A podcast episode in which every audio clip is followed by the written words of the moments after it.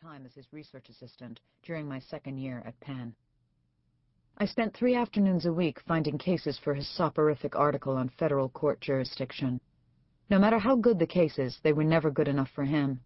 He always smiled that smile right before he tore into me, in the true Socratic tradition, asking me question after question until he had proven, as a matter of logic, that I was taking up too much space in the universe.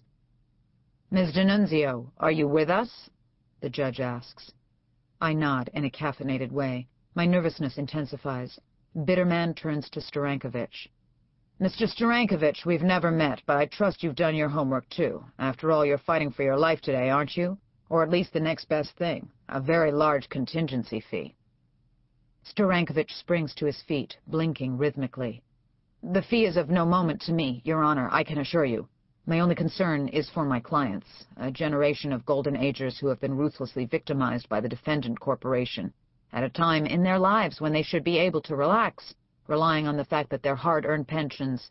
Very good, Mr. Sterankovich. You get an A for enthusiasm, Bitterman snaps. Then the judge studies the motion papers before him, ignoring us both. I'm not sure whether to remain standing, so I steal a glance at Sterankovich. He's swaying stiffly like a sunflower before a thunderstorm. I take a chance and sit down. Ms. DiNunzio, says Bitterman. Yes, Your Honor. I pop up and grin. Approach the podium.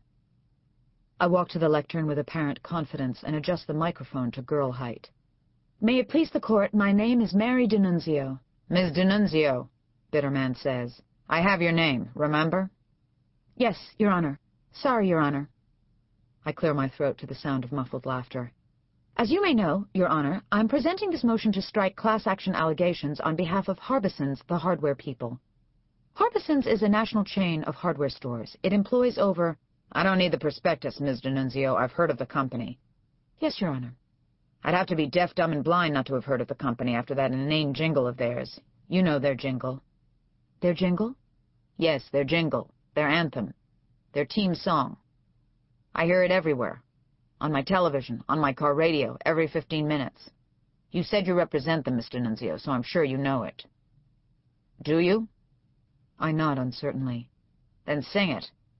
Sing it, Your Honor? You heard me, he says evenly.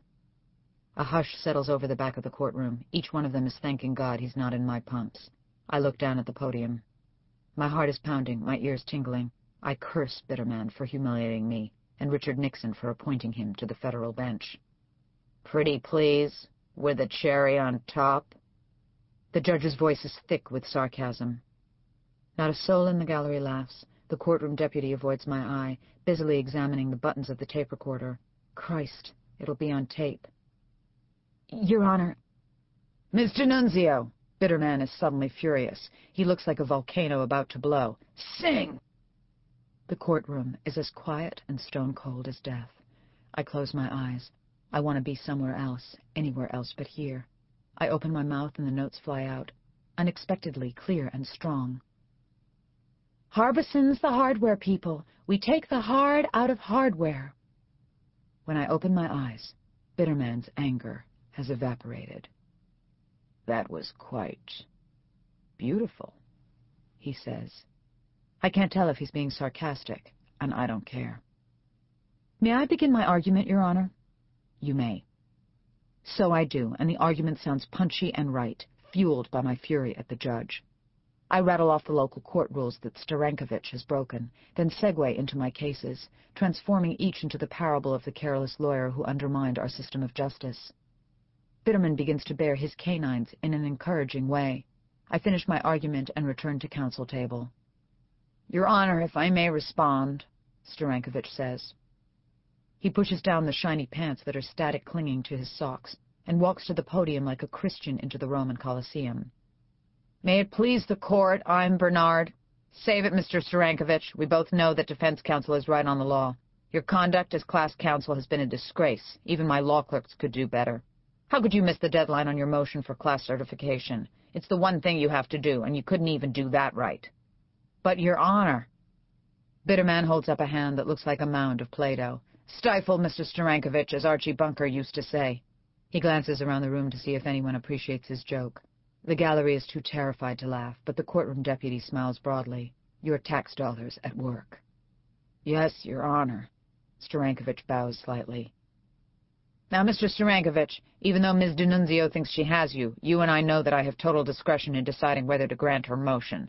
I may grant it or I may deny it purely as a matter of my own inherent powers. Am I right? Sterankovich nods. Of course I am. So your work is cut out for you. Your job is to give me your best argument. Give me one good reason why I shouldn't grant Miss DiNunzio's motion. Sterankovich blinks rapidly. Your Honor, if I may, the class is composed...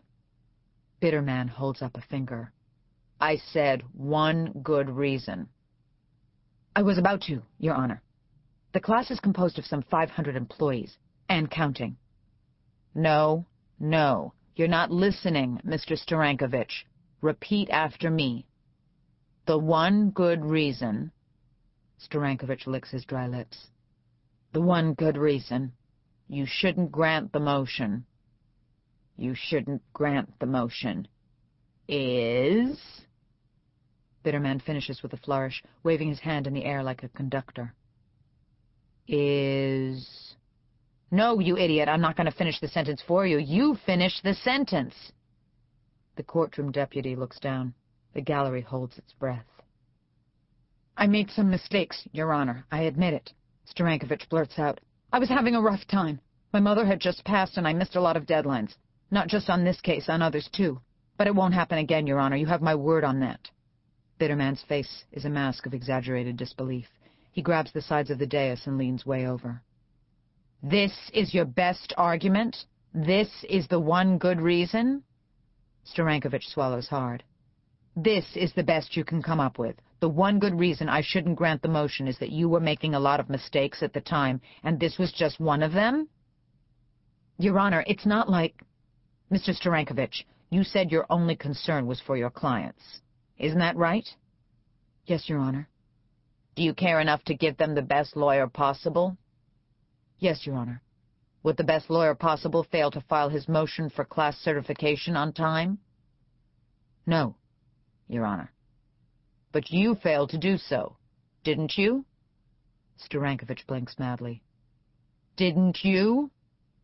Sterankovich opens his mouth, but nothing comes out. Didn't you fail to do so, Mr. Sterankovich? Yes or no will do. Yes, he says quietly. Then you are not the best lawyer possible, are you? There is silence as Sterankovich looks down. He can't bring himself to say it. He shakes his head once, then again. Bitterman issues his decision from the bench. With a puffy smile, he says, Motion granted. Thank you, Your Honor, I say dry-mouthed. Thank you, Your Honor, says Sterankovich. Next, says Bitterman. I stuff my papers in my briefcase and turn to go, as another corporate shill takes my place at council table. The pews are jam-packed with us, padded shoulder to padded shoulder, because the argument schedule is so late. I hurry by the freshly shaved suits in rep ties and collar pins. I look at the back row. It's where my husband sat with his first-grade class and watched me argue my first motion. The rich mahogany of the pew has been burnished to a high luster, like a casket. All I can think about is Mike. He sat right in this row and had to quiet the class as they fidgeted, whispered, and giggled through the entire argument. He sat at the end of the pew, his arm rested right here. I touched the knobby armrest with my fingertips. It feels just like his shoulder used to feel. Strong, solid, as if it would never give way. I don't want to move my hand. My fingertips on the shoulder of wood put me in touch with Mike, and in touch with that day. It was a morning like this one. My first argument in court, I remember my own nervous excitement, presenting the motion almost automatically, in a blur. Bitterman ruled for me in the end, which caused the first graders to burst into giddy applause. Mike's face was lit up by a proud smile that didn't fade even when Bitterman went ballistic, pounding his gavel. I pull my hand from the cold, glossy wood of the pew. Mike isn't here. Mike is gone. My head is flooded with a memory.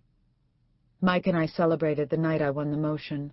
We made love so sweetly, and then ate pizza, a reverse of our usual order. Afterward, he told me he felt sorry for the employees whose discrimination case I had gotten dismissed. You're a softy, I said, but you love me for it, he said.